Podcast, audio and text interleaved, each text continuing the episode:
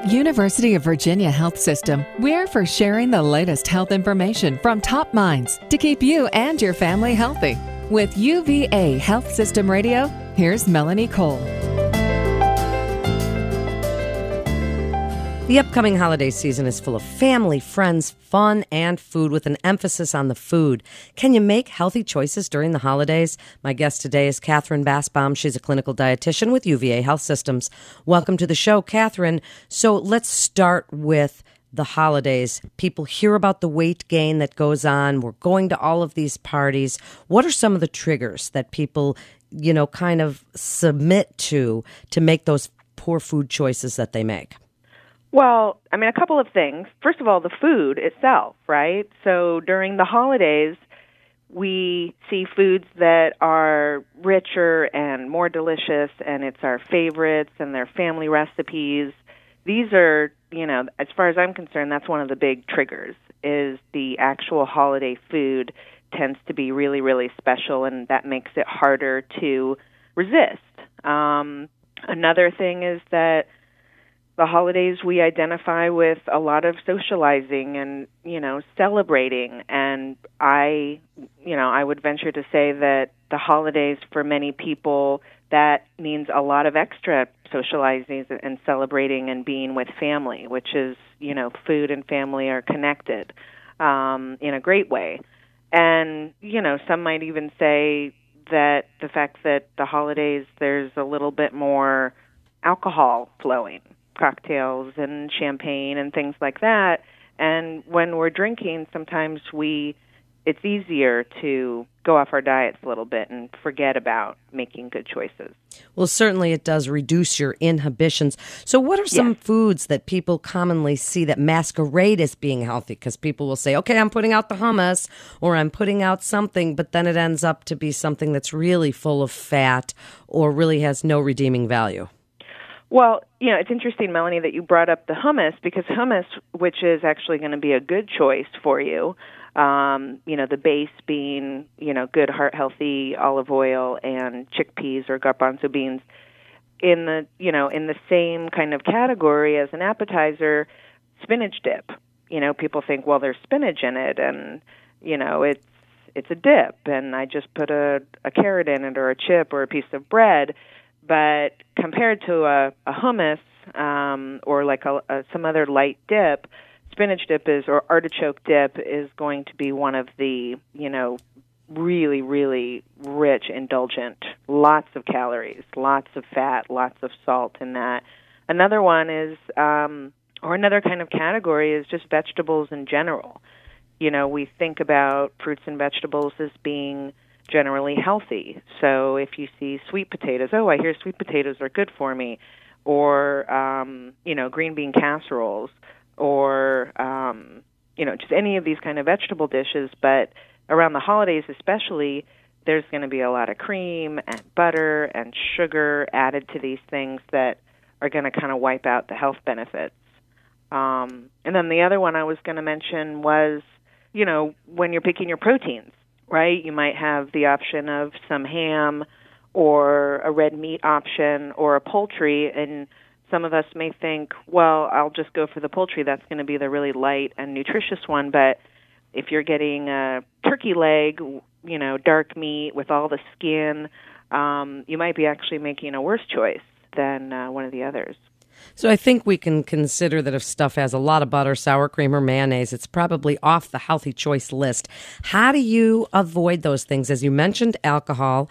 You know that that makes it a little more fun. You're socializing, you're talking. What are some tips you give as a clinical dietitian to people every day about not giving in to those cravings and saying, "Oh, that spinach dip looks so great," and just eating too much of it? Are we allowed to have just a little? Can we stop it just a little? Some people can stop it just a little bit and some people can't. And that's one of the things that you know as indiv- as individuals excuse me we need to be able to recognize um, can i have just one um, chip and dip? Or if i have one then you know i'm not going to be able to stop. Um, one of the things that i talk to my patients a lot about and this is an oldie but a goodie is do not show up hungry at a dinner or at a cocktail party or at the office celebration or whatever. Because if you say you know if you if you don't eat much at all several hours before thinking you're going to be um, eating a bunch later or you want to save your calories if you think about a scale of 1 to 10 10 being ravenous you go to that party or that event at a 10 your willpower is is you know is out the door um, but if you have a snack a couple hours or an hour before slice of whole wheat bread with peanut butter or a couple slices of cheese and an apple, whatever, then you'll be at closer to a six or a seven on that hunger scale, and you'll actually be able to make some common sense, some good choices. Um, so that's one. Uh, you know, another thing is what we, you know, what I do a lot of work with patients is what we call the plate method. So if you are having dinner at a holiday party or you're making yourself your little appetizer plate, then fill up half your plate, load it up with fresh fruits and vegetables, whatever they have. Just load it up. You can eat that to your heart's content. Give yourself a little bit of something indulgent in the starch department, a little something indulgent in the protein department, and call it a day. If you're somebody that journals to really keep your eye on your weight, is it possible to keep that up during the holidays? Sure. I mean, it's not that fun, but I mean, if it's something that trying to keep track at a party of every chip you put in your mouth or every glass of wine that you have, I mean, it can be quite daunting. So if somebody is doing that and they're trying to keep track, you know, do you advise they use maybe some of the apps that are out there that they can, and I'm not talking appetizers, but some of the apps that are out there to help keep track of what it is they're eating? And then when they get home, they can kind of go through it and see what they did? Well, yeah. I mean, I don't rec- you know I don't recommend the apps for everybody because I've got plenty of patients that um you know they're not tech savvy or they don't you know they prefer pen and paper they're old school um, but for those that like the smartphone, whether it's you know writing it down or tapping it into their phone as they're as they're consuming it, so that they don't forget later, or maybe they want to take a quick snapshot photo of everything. I mean, their friends might think they're a little kooky, but who cares? Um, they're the ones that are not going to be. No, that's a good heavier. idea, though. Because then you Um, can look at it afterwards. And now, what about the alcohol, Katherine? Because it, it can add up those calories. Wine, beer, margaritas, drinks with cream in them. So, what do you tell people about the calorie content and the weight gain involved with so much alcohol over the holidays? Well, what I say is, you know, as much as possible, stay away from the mixed drinks, um, the ones that are made with, as you said, the fruity juices and the creams and the, you know, like the eggnogs, the margaritas, whatever. Those ones are going to be the calorie bombs. They're going to just put you over, you know, over the limit. And I would rather my patients and I would rather myself, I would rather eat my calories. Um, so have a small glass of wine, have a small glass of champagne, or if you like liquor, do it with um, you know club soda and a lime um, instead of tonic water or juices and things like that.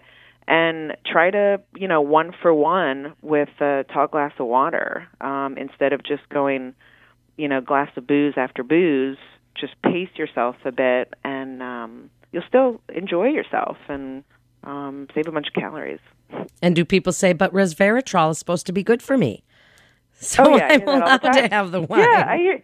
Yeah, no, I hear it every day. But what I tell them in return is, I say, look, if you want potential heart healthy benefits from red wine because of the resveratrol, then yes, if you decide to have an alcoholic beverage, you might want to go with a glass of red wine. But if you are not a drinker, there is not enough evidence to say you should start drinking and specifically red wine. That we can't advocate. We can't support that yet. Um, but yeah, there might be some benefits, not in excess. And so then there's the next day. You go to a party, and people always want to know can I then starve myself the next day to make up for what I did last night? What do you tell them to do the next day?